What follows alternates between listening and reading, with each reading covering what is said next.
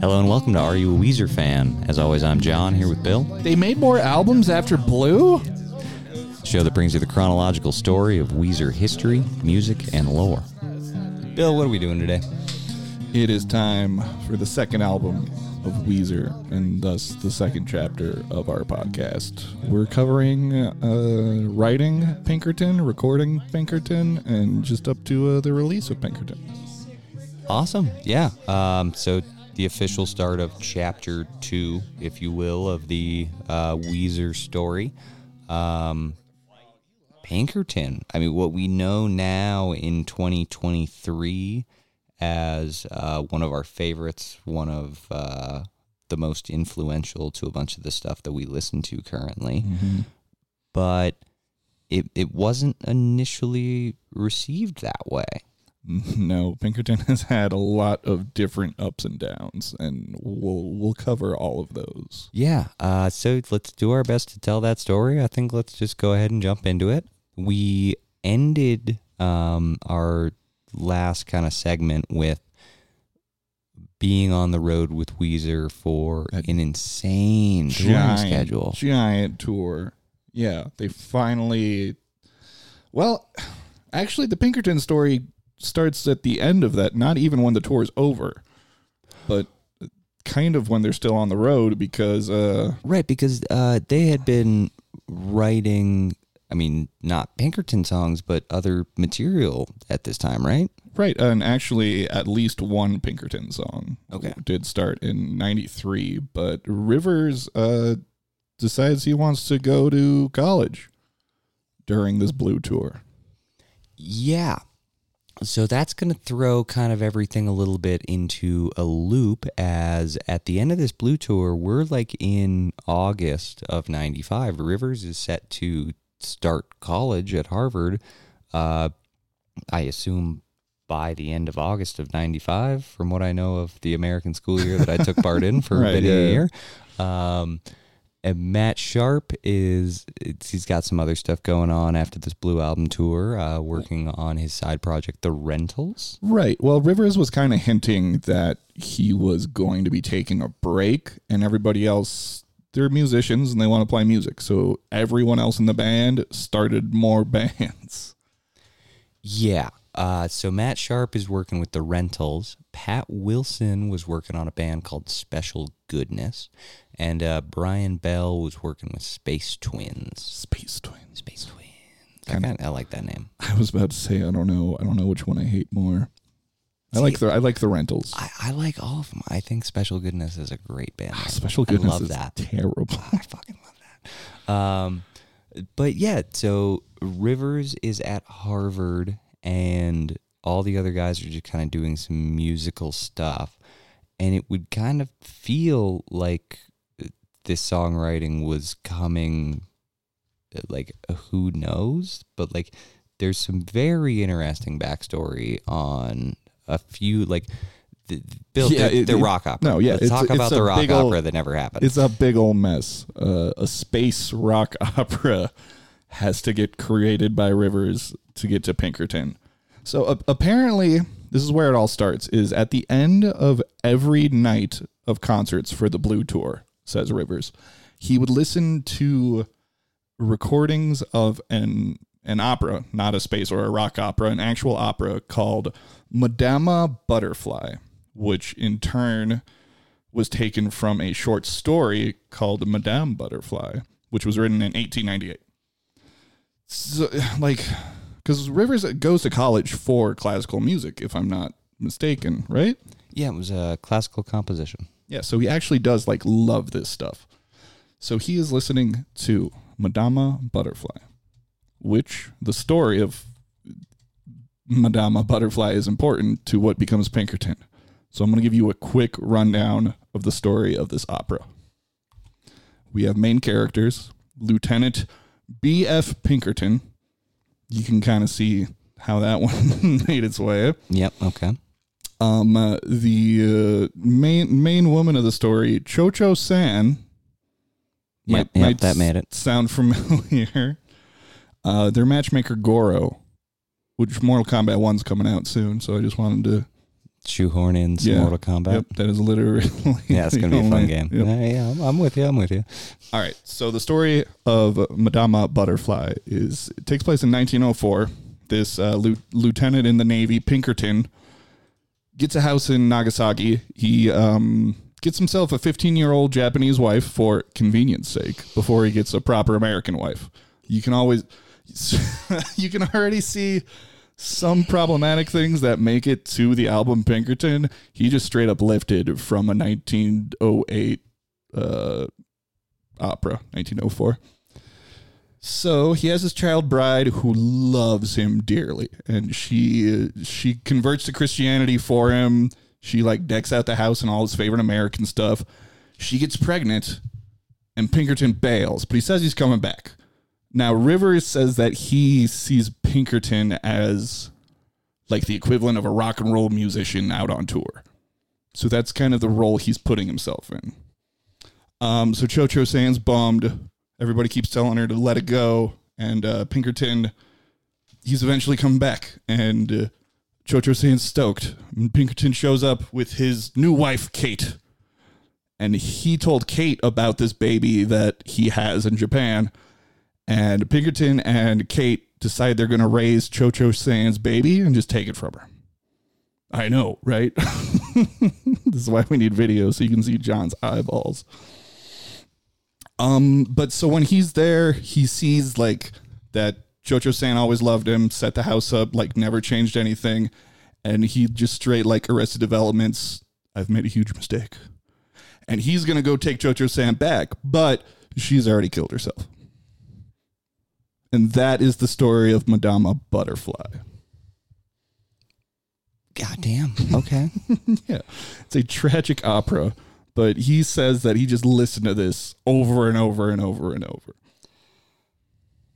so that was dark, yes, it is. but importantly, we've got Pinkerton. Yes. We've got Cho Cho San. Yes. We've got Men acting like dicks to 15 year old Japanese girls. men acting like dicks to Japanese girls in the story of the opera 15. So, yes, correct. 15 year old Japanese girl that he marries for, Okay. for convenience. Bill, what else does that have to do Okay, with okay. Pinkerton and the songwriting process of Pinkerton? So he essentially wants to adapt that. So, but he wants to put it in space. As well, you should. but we're, we're not married I don't to that. know if you should. They're, Yeah, they're, so- they're simple agricultural people in space. in space. they need loam. Um, God, it's a lot. So Rivers wants to write his space opera, and he does. He writes this entire thing. I listened to all 55 minutes of it yesterday. It is a full-on musical. Like it's they're singing how they feel at each other. You know how shitty musicals do that a lot. Yep. There's like not this whole thing is called Songs from the Black Hole, and this is going to be the second album for Weezer. Rivers wanted more synth than Blue, or he didn't want any synth on Blue, and he was going to make this his synth heavy space rock opera. There's no like, I, I want to say there's no singles, but there's songs that made it from that onto Pinkerton because he he's like writing this and he has a surgery on his leg. He starts popping a lot of painkillers. He's in Harvard by himself. He doesn't like really make friends. He just hangs out in his dorm. And uh, it kind of swayed him off of uh, his happy go lucky, shitty male protagonist space opera he was wanting to write. Like that whole thing just, he loses interest in the concept because it's not how he feels anymore which is the that that's strange to me too, right? Yeah. Uh, but probably for the better in the grand scheme of things. Um, but even if it was not a song that made it out of that project, it was a song that did make it to Pinkerton that was also definitely influenced by this uh, Butterfly. Yeah, well, so yeah, Butterfly was not written for songs from the black hole. He it was still just like this Kind of, kind of a remnant lived- from yeah, that. yeah. Exactly. It lived with him for like years. This thing he wanted to write. Um, he got like the whole band in on it though. Like these demos are full. A lot, so a lot of them sound as fleshed out as Pinkerton is, but everybody had their own little roles. Um, Rivers was playing Jonas, the captain. Karl Koch was voicing a robot, which you can hear on the demos. Uh, Brian Bell was Wuan. I don't know how you pronounce that. Sharp had a role, and then he even brought in um, uh, what's her name? Haden. Rachel Haden from that dog to be one of the like main main characters, and uh, Wasser, Joanne Wasser from the Dambuilders, both bands that they toured with on the Blue Cycle. So they are essentially the other lead singers of Weezer for this album that never came out. Okay. Um, And if that sounds like a lot of information, it's because it is. because it is. And that falls apart into a much, much simpler concept after they did a recording session. So it seems like with this robust, insane story that you told me, the first recording session for Pinkerton must have been like after uh, Rivers' first year at Harvard, right? You're setting me up for this. No, it was not. No, it was actually seven days after the Blue Tour. They finished the tour. Rivers was about to go ahead and to start his first semester, and they went, wait, wait, wait, wait. Let's do two weeks of a recording session. Was it two weeks? I I don't know. Weezerpedia is a lot to manage, and a couple sentences get a little screwy, but it appears to be about a two week recording session where they crank out. Um, so they did some more songs from songs from the Black Hole that Okay. got scrapped, but the ones that they kept and made it onto Pinkerton are "Tired of Sex," "Get You," "No Other One," and "Why Bother." Okay, so they knock out the first four tracks on the album. Yes. right in the first session. Right there in that session. Okay. Um damn. All right. Then so session 1 ends. They knock out a couple tracks. Uh a few things that we really want to note here before we get going. I mean, I just the one that I want to hit on this super important. This is again happening.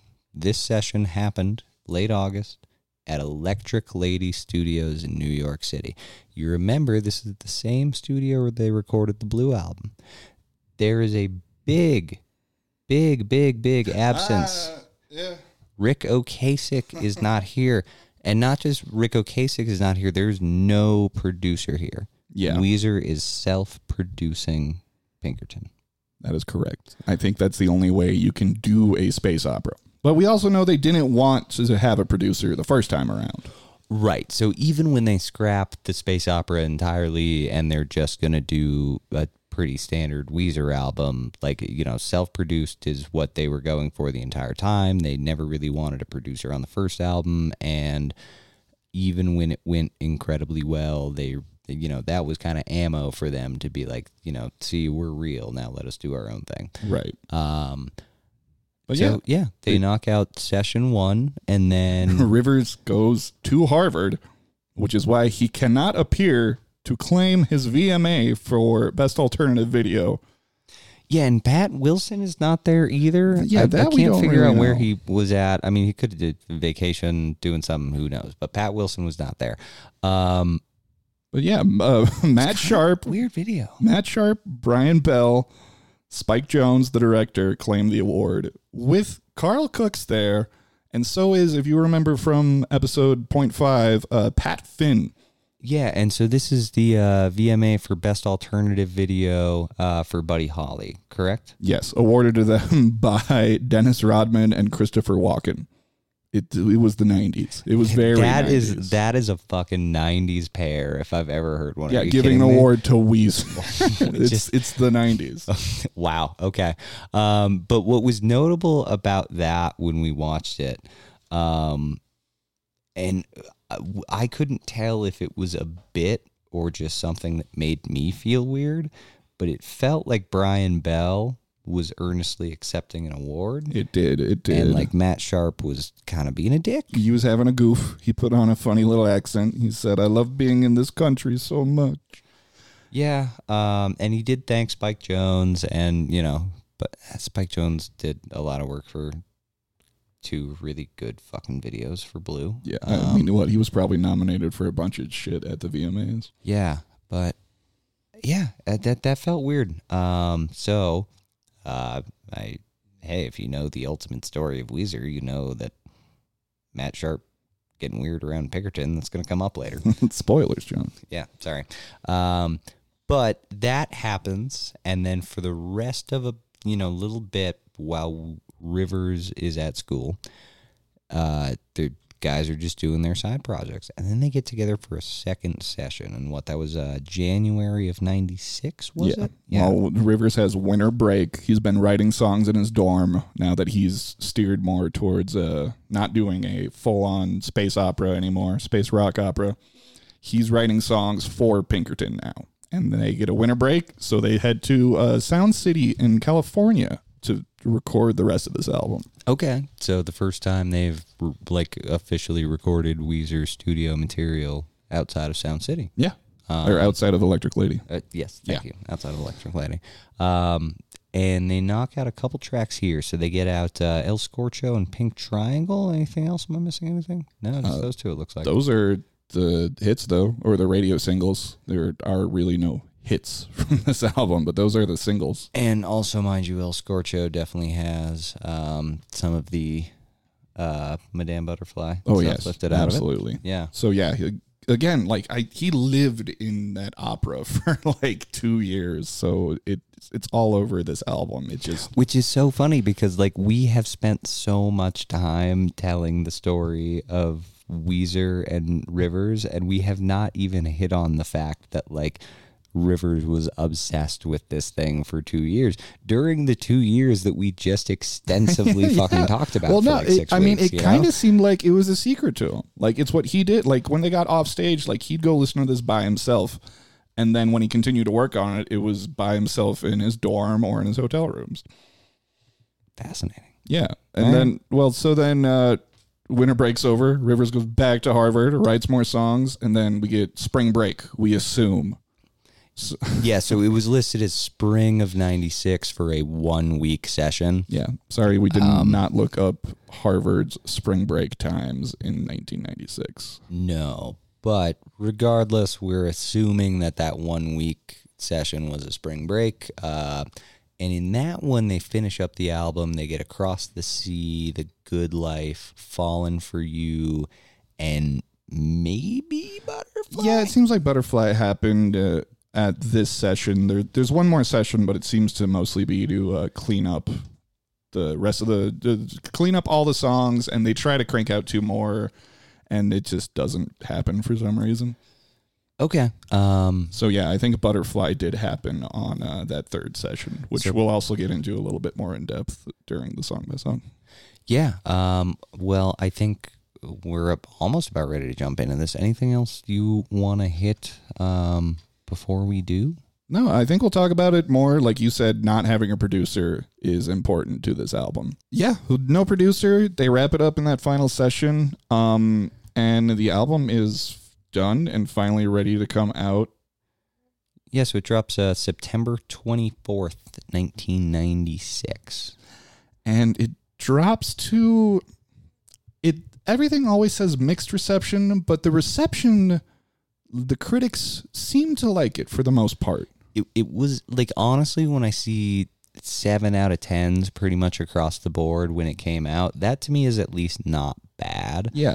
Uh, but commercially, There's where yeah, it really yeah, uh, it did not sell what Weezer was expecting to sell, or what Weezer's label was expecting Weezer to sell. Oh yeah, off Blue of Album. yeah after Blue with the massive success of that, this did not uh did not match it. That being said, uh, listen to track one on one of our favorite albums, Bill. Tired of Sex.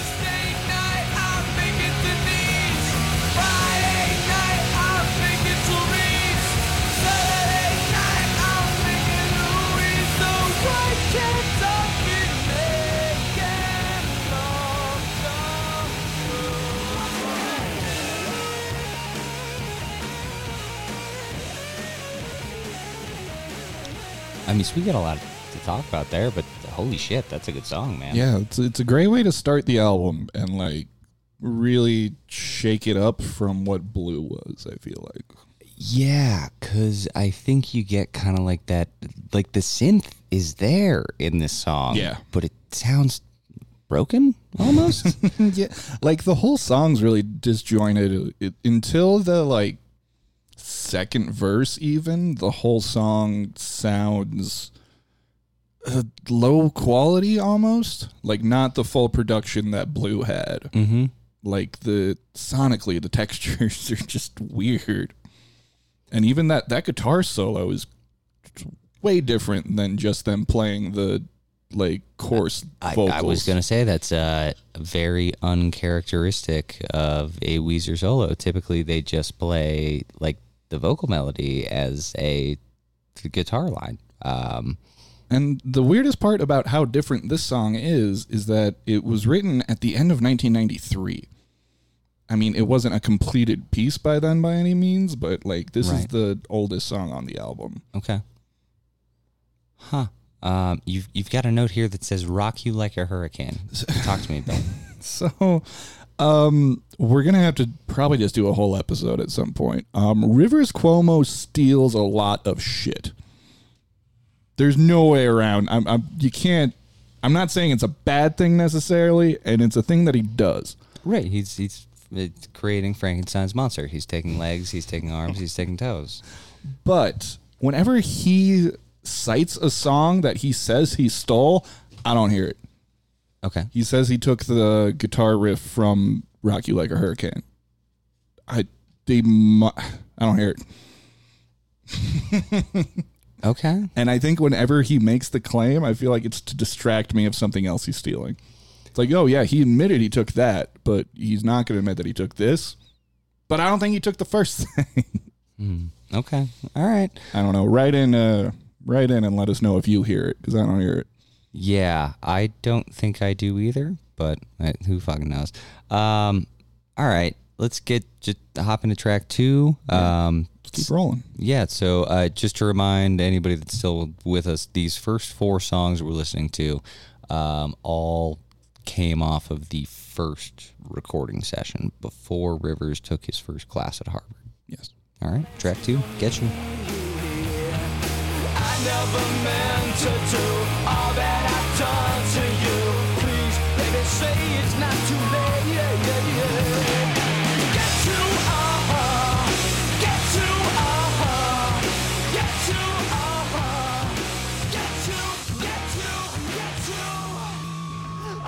God damn.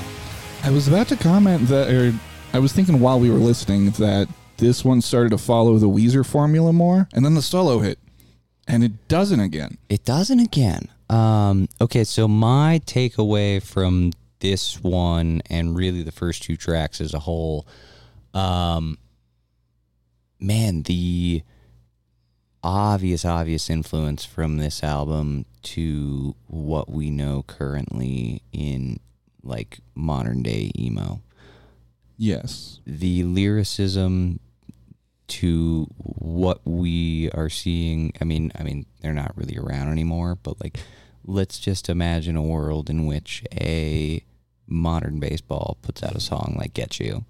Like it fucking hits it hits all the goddamn time and you Yeah. know it does. The synth we got synth. I w- when i kept reading about he wanted to save synth for the second album i was like well that didn't happen. And now that i'm actually listening for synth so far we're two for two. Well one like it's here and two we know that he wanted it for black hole. Right right. So uh, the songs that are kind of making it out of there as well as like where his songwriting is at at the time after he scrapped it a little bit uh, is something that's a little bit more receptive to it. Uh, and to me i love it to fucking death. Like we we think about the first album where he's working with Ric Ocasek of the Cars, who has brought in a very good synth into his music, and he's reluctant into bringing it into his own. And then he comes back with a self-produced second album, and he keeps coming back with like honestly a more like the the synth tone on this album is closer to Nine Inch Nails than it is the Cars a lot of the time, and like, fuck yeah, Yeah, I mean, like you could probably say that about a lot of this so far. Like we've had some screaming. We like the guitar solos are super noisy. The crunch on some of the instruments is almost industrial. yeah. Um, man, it's been fun. I like I like that song. That that's probably my song on the album, personally. Maybe. Okay. Uh, well, what do we got next? Uh, track three, the third song recorded in session one. Uh, no other one.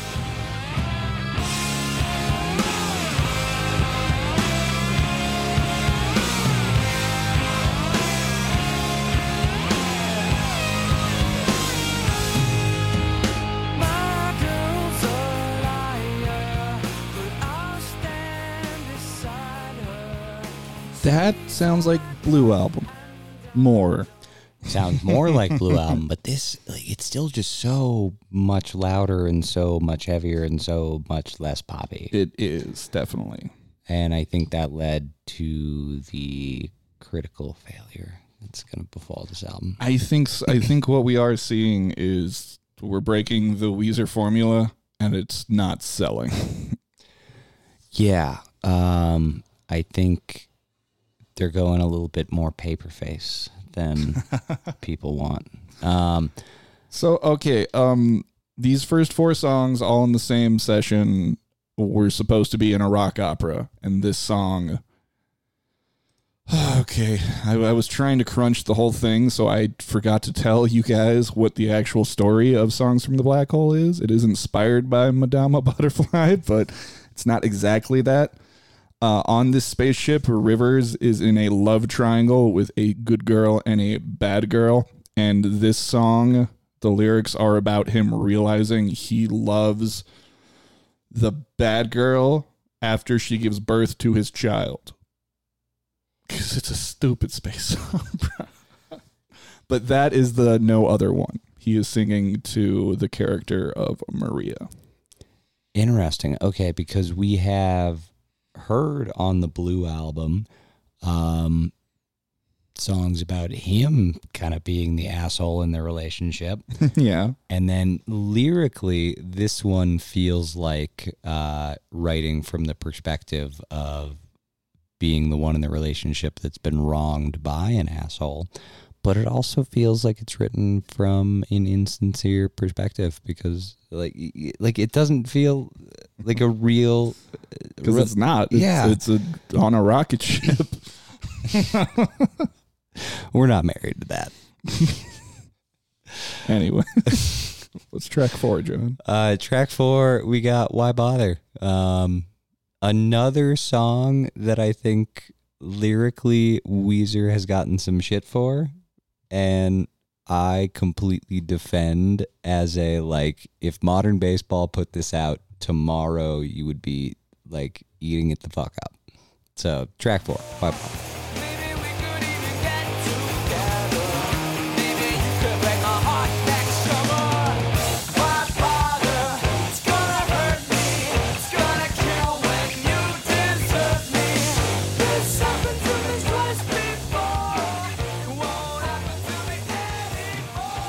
So we're going to continue with the theme of this album breaks the Weezer formula. It, it's not. It, it's still we are like four for four now on not having guitar solo that is the vocal melody. Yeah. Which the more I am listening to it now in this is just making me feel sad because like knowing how a lot of the story goes and knowing how Pinkerton doesn't really land that well and how it affects a lot of shit going forward, like we know that a Weezer guitar solo typically is just matching the vocal melody because it's what they did on Blue and it's what they the, what they did after Pinkerton, which is really making me feel like a lot of their career post Pinkerton, at least directly after it, was a response to how shitty they felt about Pinkerton. Oh, And absolutely. that makes me sad. Absolutely. Well, and, like we're we are going to talk about that probably on a later episode because that's a Yeah, that's a whole It's a whole ass topic that's hitting me in the middle of why bother. well it it does change the trajectory of the band, which is crazy. And I mean, I, again, we are on space opera songs. um, this is the last time I'll mention it because we're out of space opera songs after this. From now on, we just actually talk about Madame Butterfly. Okay. um, okay, so two things. The character of Maria, who I previously said was voiced by Joanna Wasser of the Dambuilders, did not voice that character on any of the albums or any of the demos. For these parts, Rivers just pitched up his voice. So when you're listening to the collected works that are um, known as songs from the black hole, you get confused if you're listening to Rivers sing or not because sometimes it's him pitched up. And uh, Joanna Wasser said that um, it was news to her that she was supposed to play this character until she found out about it on a Weezer fan on MySpace. Okay. Um, that's about that's about the end of our songs from the black hole journey. Okay. I, I Um, hope. Yeah, and that is also the end of the journey of session one. Yeah, so these were most of these songs were written way before we went into the studio to do this album. So now It's now so we're getting funny to me, especially "Why Bother" because "Why Bother" feels like such a song written in a dorm room. absolutely. But like we're about to get into songs written in a dorm room. All right, well, wow, uh, we're hopping into a doozy here. Should we just do track five, "Across the Sea"? yes, we shall.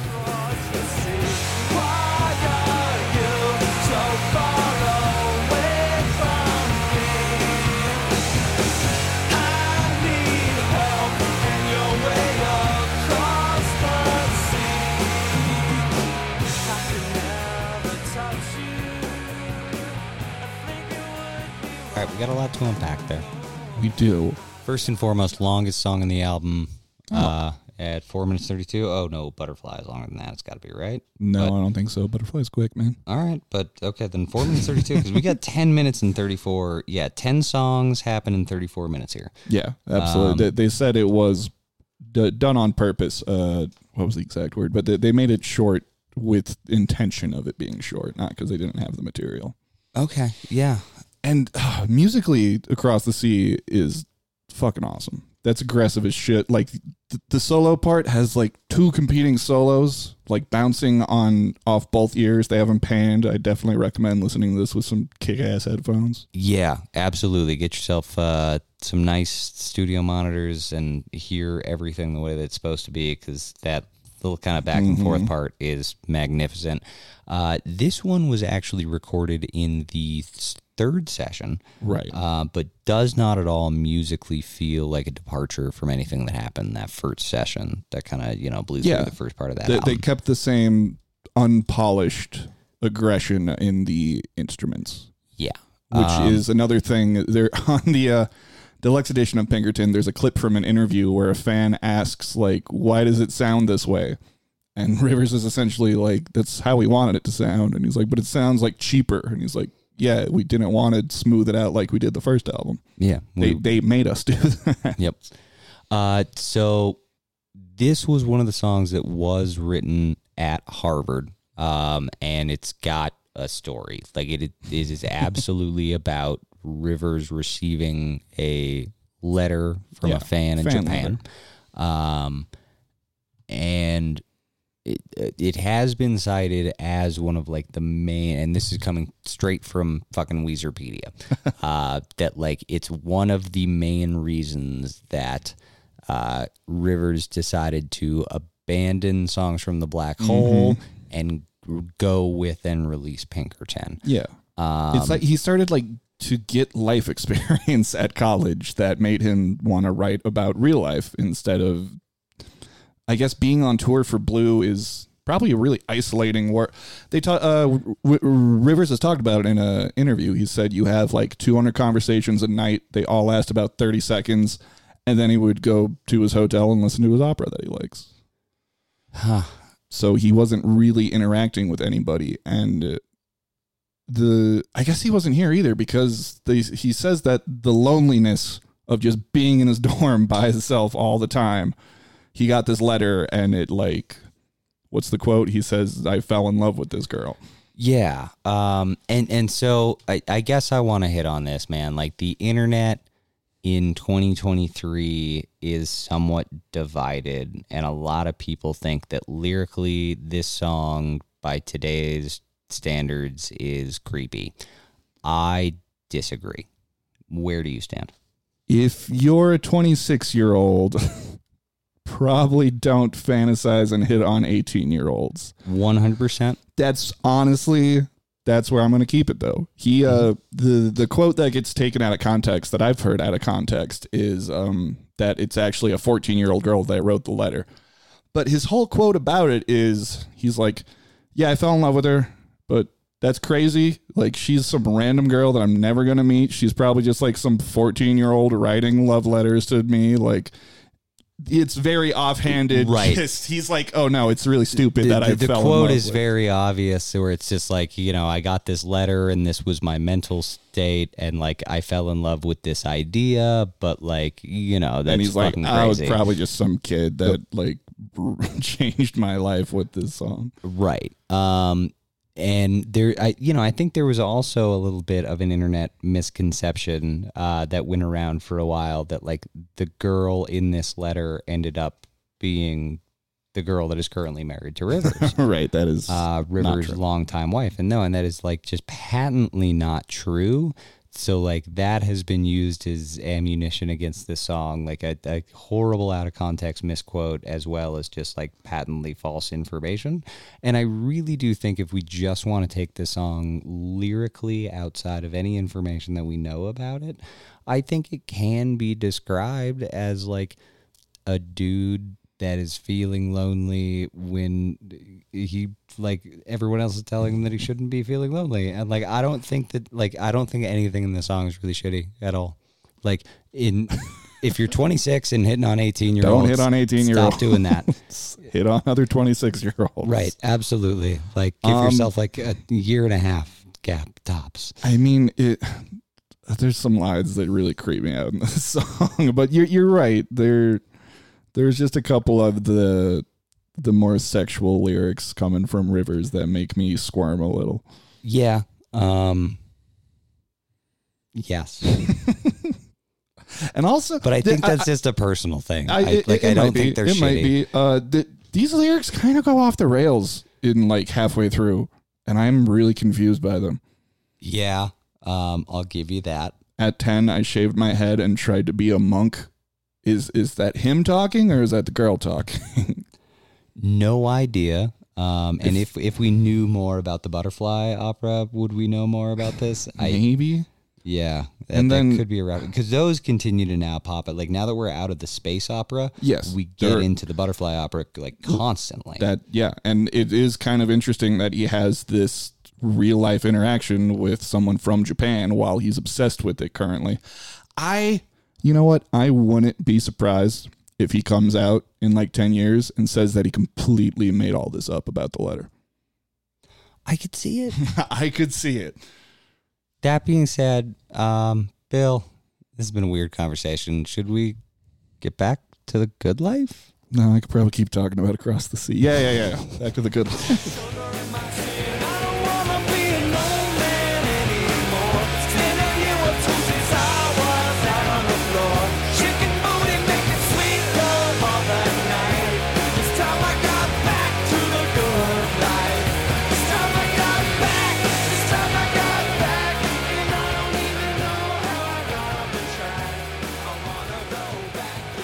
Damn, that's a good song. We've hit like Pinkerton formula. There's there's blue formula, Pinkerton formula, which is personal lyrics, harsh ass guitar solos, and crunchy, low produced tones. Yeah. Um, so lyrically, this song is not super subtly about uh, Rivers at Harvard post knee surgery, uh, sick of being in pain and walking around with a cane and wanting to dance and have fun again. and you can see that on. Uh, so this was actually released on an EP called uh, the Oz EP. Yeah. And the back uh, panel of this was actually like an X-ray of Rivers' knee with like the brace around it. Oh. Um, Yeah, I mean, this is definitely the most autobiographical on this album, anyways. Yeah. Um and goddamn, this is like yeah, just like we had talked about, like, you know, Holiday is one of those songs on Blue that's just like this is exactly what this album was supposed to sound and feel like. Um this this song is exactly what Pinkerton is supposed to be. Yeah. And it's it's good.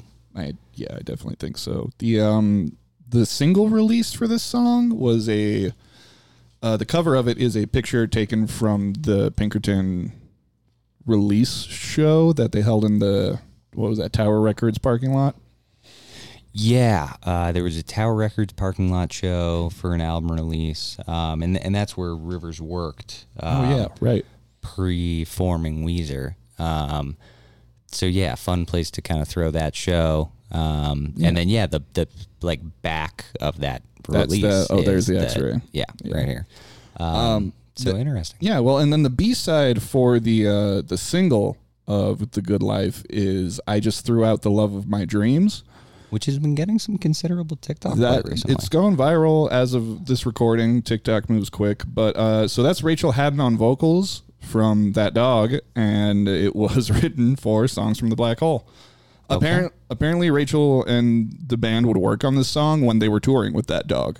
Hmm. That's when during sound check they would work on it, and she would. Uh, cr- she crushes the vocals on that song, but that'll we could probably bring that That, back. that'll at the come back up in the B Yeah, sides. Yep, absolutely. that's probably my B side pick.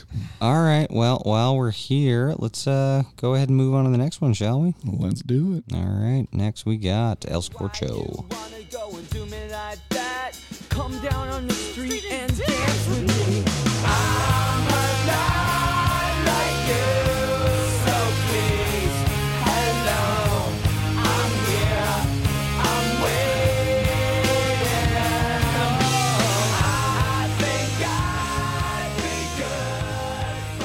What a weird song. What a weird song indeed. Um, and I don't really think this song sounds exactly like it fits on Pinkerton. I think it might sound a little bit more like a blues Uh, I don't. I don't know if I maybe a B side because like the structure is just one riff the whole time. right. And so this song was written in 1992, actually. So it was more of that mindset then. this song does predate the Blue album. Um, and then apparently, according to Weezerpedia, it was also used as the outro to the demo Blast Off uh, while attending Harvard in 95. Okay. So yeah. So he. I mean, it's a great riff. Like definitely keep it around if you if you write that fun little boom boom boom, boom, boom, boom, like hell yeah keep that. Right. Hmm. There's also references all over the song to. Uh, we've got some wrestling that I know you're championing the bit to talk about. we'll get there in a second, but uh, with We've also got our butterfly references. yeah, our. Cio-Cio San uh, dating Um, back to 92 again, which is interesting, kind of showing you how far back this was going. Yeah. Um, like this was happening pre Blue album. Um, Goddamn, just always kind of in the background with Rivers. obsessed with. I, I always just want to say it, Madame Butterfly because I don't like saying Madame Butterfly. Yeah, same.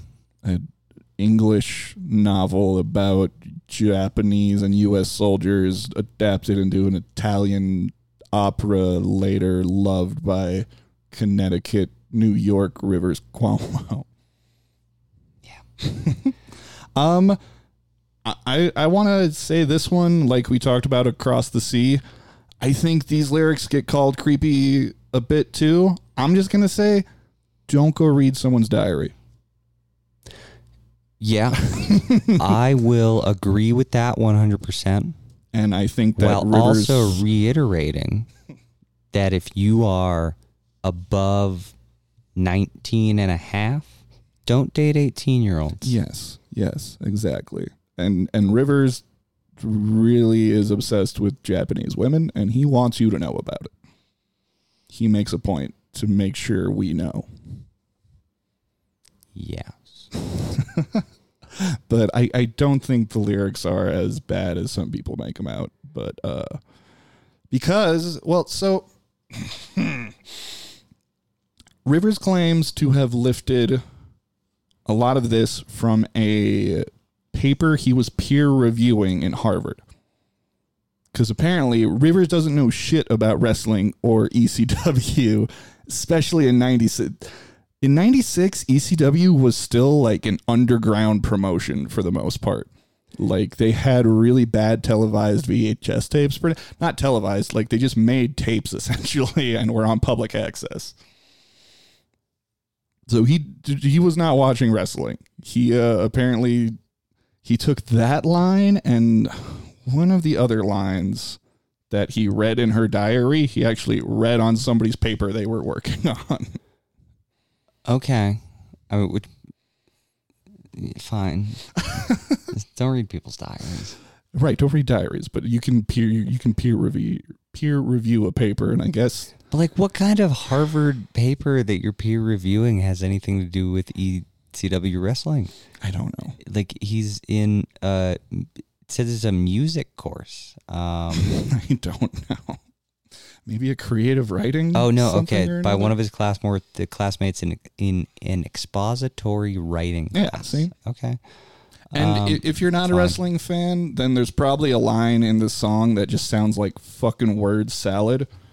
And that line is watching Grunge leg drop New Jack through a press table. Probably sounds like nonsense if you don't know. So that's like one wrestler using a wrestling move to put another wrestling move through a table. Yes, that is half of Public Enemy Johnny Grunge delivering a leg drop to certified insane person and criminal New Jack through a table used for press conferences. And New Jack is crazy. Okay. Go go Interesting. learn They're called press tables. I've always called those church tables. church tables. Well, if you're having church, they're a church table. If you're having a press conference, press table. I mean, that looks like they're having a wrestling match. Uh, and then uh, I was going to ask you go to the Green Day concert, John. You love following Green Day and Weezer. yeah. So this is an interesting one because this, again, not a lyric that was written. Uh, Yeah, that'd be interesting to see how the lyrics After changed Dookie. since Right, because we know that we've seen them perform it live as uh, Foo Fighters concert when they were Yes. on tour with the Foo Fighters. and he will replace Green Day Um, with Foo Fighters. But yeah, it is interesting to me. I'm not seeing anything on which like it was anything other than Green Day before. So the fact that it was listed as Green Day in 1992, which would still be two years pre Dookie. It makes me think it probably wasn't because the the whole point of the lyric Yeah. is that Green Day is a very very popular band, and she's never heard of this popular band because she's cool and half Japanese. Hmm. So who was it? Who was the band in 1992? Probably Nirvana. yeah, oh, Because this is pre Kurt Cobain. You know, Yeah. asked you to go to a Nirvana show. Said you you, never said you never heard of them. This is wild speculation, by the way. yeah, a- absolute fucking wild speculation. Before we get too far into that, should we jump into the next one, Bill? Yeah, yeah, let's go. All right. Pink Triangle.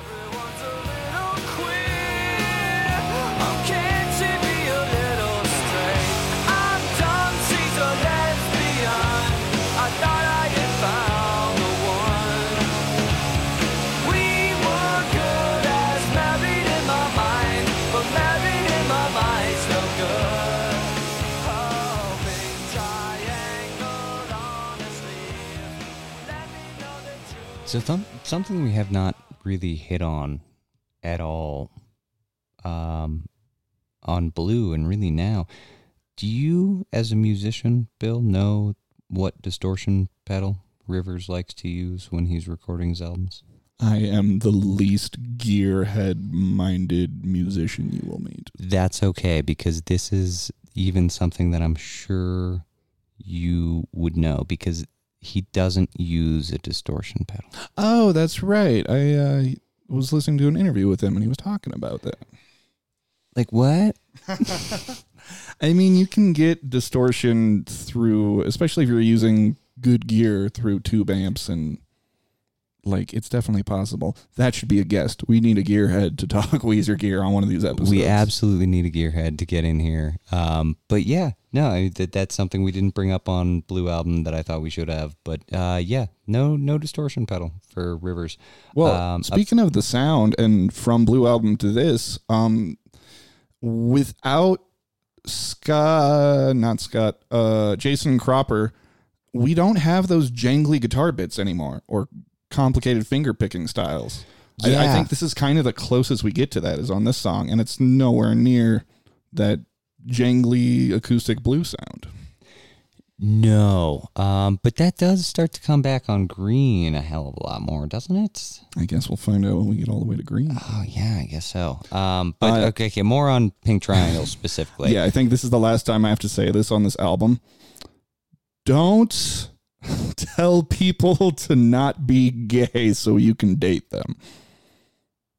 You can fall in love with people that aren't attracted to you all you want, but don't make don't make that their problem. that's about the only as far as problematic lyrics go, I think that's the final one on the album. Uh, yes, but also I will like completely agree with you 100%. Do not do that. I will also say uh pretty minorly problematic in the grand scheme of things. It is not a song that is mostly like I'm going to make this lesbian girl love me. That's It's true. That's true. I am sad. This is a lesbian girl. Damn it. I'm sad about that. which is Um, once again true story from Harvard. Yeah. Uh, so this was a session two or three song for Pink Triangle. This was a session two song. This is, uh, so yeah, El- Oh man, so that heartbreak came at him quick. yeah, because we, we only get two songs that come out of the second um, session, and that is the winter break session for Rivers, and we get El Scorcho and Pink Triangle back to back. Yeah, which uh, are two of the singles, and Pink Triangle is kind of an interesting single. It's- with the low production value of everything, uh, the studios and I think the band too knew that the singles needed to be. Uh, I think their quote is saying radio quality, so they did give these songs more production than other ones. Okay. Uh, but when they realized they needed to re-record the bass on Pink Triangle, um, Matt Sharp was on tour with the Rentals. Interesting. yeah, so they had uh, one of their friends. I don't know if he's one of their friends or the studio got him actually, because there's not a whole lot on uh, Scott Riebling. Scott Riebling, Scott Reibling. Sorry if we're butchering that. I But, figure it's one of uh, the two. Yeah, Weezerpedia only mentions him uh, dropping in to record this track. Okay, so I mean, maybe you know, knock out El Scorcho in a couple days, then Matt Sharp has to leave, and then yeah, we get Pink Triangle coming out. Yeah, Um, or maybe the bass was good on El Scorcho from the jump, and this one just it's weird little things like that where when there's studio, whether how much the studio is helping produce this album, there's still a point where they need to get it to radio stations, make music videos for it, and shit needs to happen with these songs, so they need to sound good. yeah. Um, so we're not going to get Matt Sharp. We need to get somebody in there quick. We need to sound tight. We need to sound right because we need to put out a couple post blue singles that are ready to air as soon as you're ready for them. Um, okay, so yeah, Pink Triangle, song about being in college and meeting a lesbian girl at a party, and you'd be like, "Damn, she's hot." No, no, it was in it was in class. In class, Yeah, he saw her every day and was like, "That's the girl for me." No, No, it's No, not. it's not Rivers. No, it's not. Barking up the wrong tree. Yeah. All right. Well, Pink Triangle. That's done. Uh, should we get to? We, we just got a couple tracks left here, Bill. Yeah. Let's uh jump into "Fallen for You," track nine.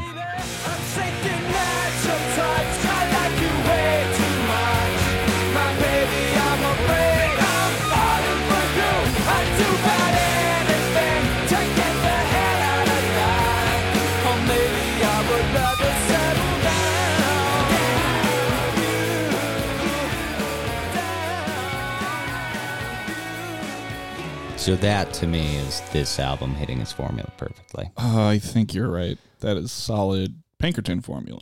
Yes, one hundred percent. That is the Pinkerton formula, and again that this was uh, very likely the second to last song written for Pinkerton. Yeah, uh, and we'll get into the story of the last one in a second here. yeah, but most of the album is put on the album in the order that they were like. I guess not all written, but definitely completed. Because those first four songs were in the first session. It's just across the sea and uh, Good Life that are kind of jump ahead. Right. So we have a couple jumps, and it's so interesting to now know like the backstory of all this between the actual opera that he was obsessed with, kind of in the background, the rock opera that was partially written, never finished, and all that, and the actual rock album that came of all of it. Yeah, that is heavily based off of the opera he likes and holds remnants of the opera he tried to create. the entire thing like maintains a theme and a feel all the way through while also being written like over a few years in multiple different set it Yeah, recorded in shit, almost yeah, recorded and it took almost a year to do. yeah And and to see the difference like we we've talked about some of the songs that like made Rivers more commit to Pinkerton over songs from the Black Hole.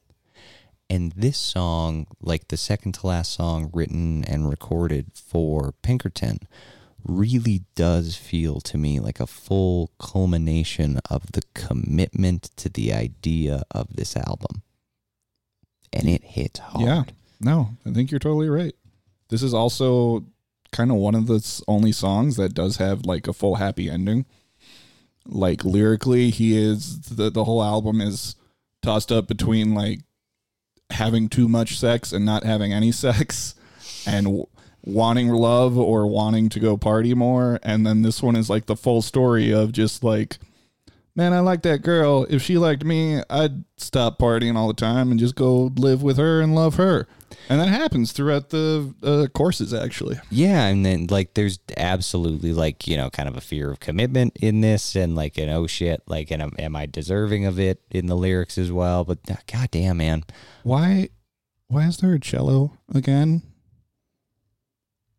What's with the cello that keeps popping up in this album? my guess is that is it. It's a more niche reference to the opera. I don't know, man. I think he was. I think he was in love with a girl with a cello. He was at music school. People were playing cellos. Right? Okay. I'm, So- I'm gonna say there was a girl. I mean, in in El Scorcho, it you she, the redhead said you play the cello. I think this is the same El Scorcho half Japanese girl that uh, Rivers is obsessed with. okay. This is this is Is- what he is wants this some of the first ending. establishment of Weezer lore? I think there's some stuff from Blue that is going to come back around, but we need to keep our eyes out for more cellos. Okay. Uh, Bill, we got one more song on this album, and this one is it's it's Butterfly. We've been talking about Butterfly for an hour ish now, and uh, I think we just need to get to this one. Yes, All right. yes, we do. Without further ado. No more sighing in her breast. I'm sorry for what I did. I did what my body told me to. I didn't mean to do you harm. Every time I pin down what I think I want, it slips that feels like the right way, not just to end this album, but like to end the story of like everything that kind of surrounded Pinkerton. You know? It's so fu- it's so fucking good. God damn it. I'm mad. I wanted to come into this with the fucking contrarian, like Pinkerton's not their best album. Jesus fucking Christ. It's so like when was the last time you sat down and listened to the whole thing? Like, oh man, God. Well, this is the first time I've listened to it since learning about an entire uh, early 1900s opera. And uh, yeah, the it might have been long at at the start of this to get the whole story out, but like that's what this song is. But it also encompasses this whole journey of Rivers that we explored with him going to school and like figuring his shit out. Yeah, like this song and this album and the rock opera that never was and the real opera that existed and the book that it's based on like uh, they're all the same they're all necessary for like what is the end product of pinkerton being the delightful experience that we just went through yeah, but you know what happens when you get this fucking butterfly of a perfect album and put it in a jar? It fucking dies, John, and it almost kills this band. Like he did what he wanted to, and I think he fucking pulled it off. I think I would take Rivers as a serious artist, like he wanted, if this is where where Weezer went. If this is if this progression continued, like I'm mad. now I'm, that I I'm like this. I'm very upset at how good that was, honestly, because now we have to. I mean, let, right, let's knock out a few things, but one of the things that we have to knock out is people didn't fucking buy this album for some reason. Yeah. Uh, all right. So first and foremost, uh, this album had an album cover, like albums do. Uh, it it so it's a piece of artwork by a Japanese artist. Yeah, Because um, of course it is for this one. I believe Hiro Shige, Shigi. Fuck, I need to work on Yeah, Japanese. gonna- Hiroshige is my guess, but totally butchering it. Um, but yeah, River's girlfriend, uh, um, on, she's she's called his on and off again girlfriend for like the very early '90s. Probably, I think it's from like '91 to '94. Uh, Jennifer Chiba. Um, she actually came up in the songs for the Black Hole. That a lot of his and her relationship was the basis for this love triangle storyline on that spaceship.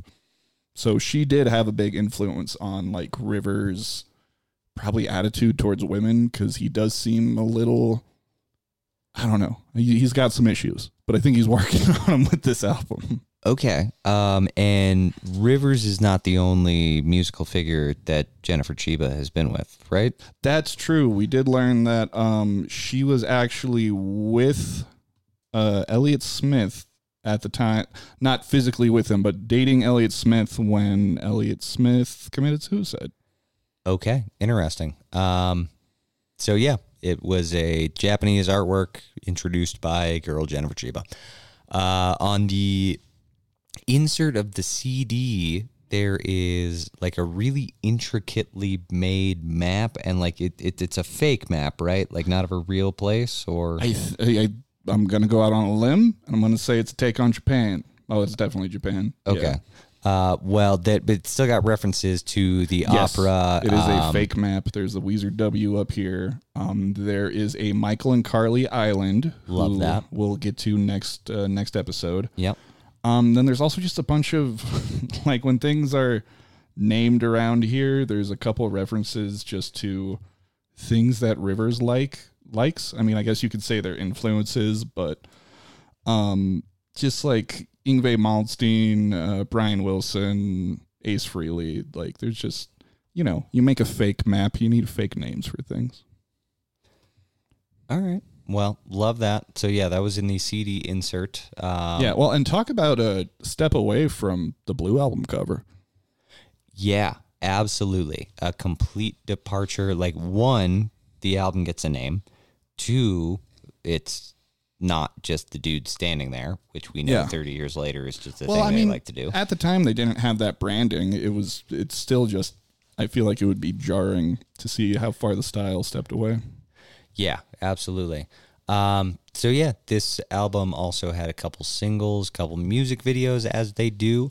Uh, the first one was uh, El Scorcho, released September 19th of 96, actually five days before the album drops. Uh, so we got a pre-album single, which is always fun. I think um, a theme here is all of these videos are boring, and that was intentional. Very intentional. And uh, after making such a good album, I kind of wanted to smack Rivers because he did everything he could to make sure this album wouldn't be successful. we will get back into that on the on the road album because there is uh something that we just have to talk about, but I, I digress. Yeah. Uh, Spike Jonze wanted to do the video for El Scorcho, and uh, Rivers said no. Yeah, he wanted essentially just the band in a ballroom with a bunch of different light fixtures. Uh, Which is fucked up because Spike Jonze made a video of them just playing in a room, and it was great. Right. Like he's done that before. Just make it good and make it interesting, and you can totally do it.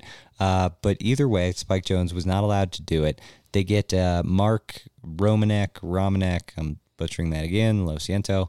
Uh, he has some legit music video credits, but he quits this video during production. yeah, arguments with Rivers, verbal arguments. Rivers had to edit the video himself. About a video of the band, like playing in a room with some lights. Yeah, man. what was Mark trying? Maybe Mark was trying to do something interesting, and Rivers was like, no.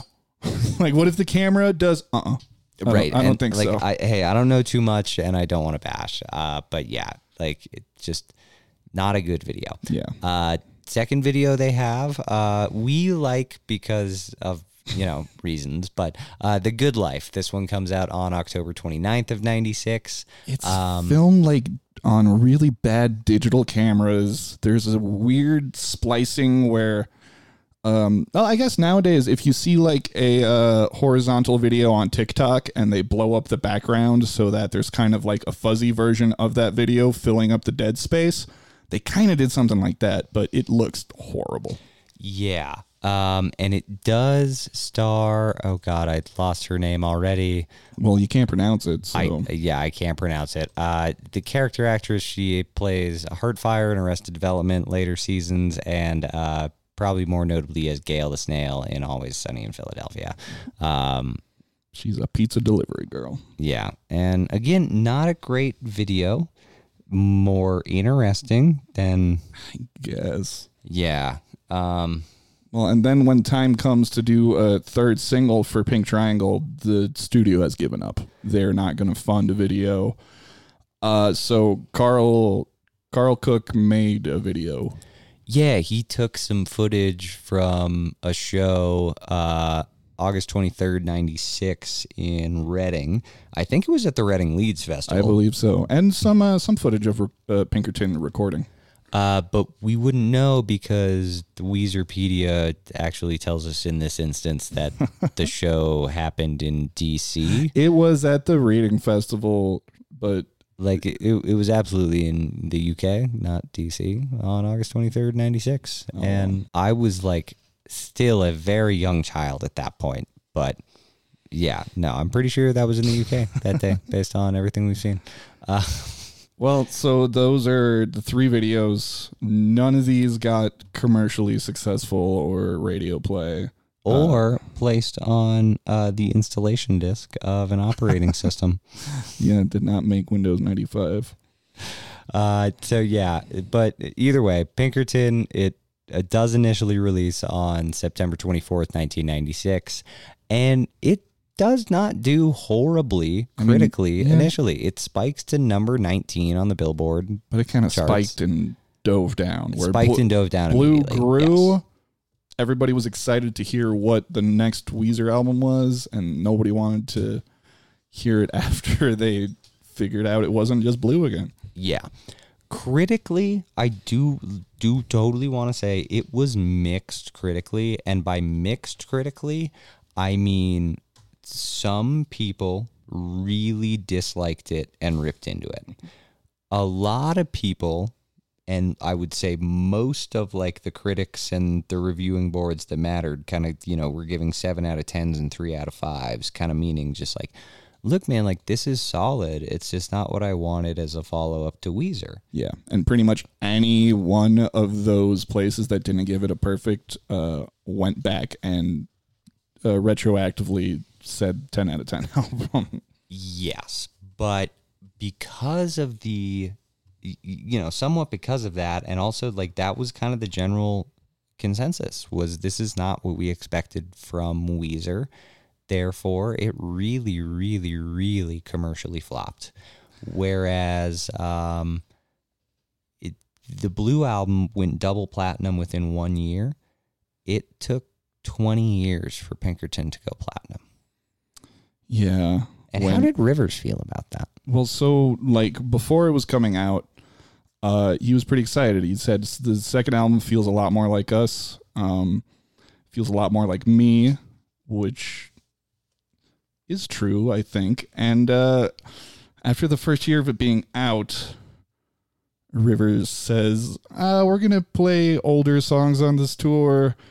Uh, I heard this song on the radio and I was struck by how pathetic I sounded. And uh, uh, I think I was bummed out when I wrote it. And I was talking about Good Life. Oh man, that's not ideal. I mean, like, yeah, he was bummed out when he wrote it. You're supposed to be. Uh, and then in 2000, he thinks of the most painful things in his life this day is the cult around Pinkerton. It's just a sick album, sick in a disease sort of way. So, like, he's mad at people that enjoy Pinkerton because he hates it so much. Yeah, about six Four years. years after its release. Then I don't like Pinkerton. he just says in 2002 interview with Kerrang. Are we platinum yet, John? Oh no, no, we're still in 2002. We got another 14 years here. 2005. So he keeps distancing himself from Pinkerton, He's been six years now. saying how much it sucks Okay.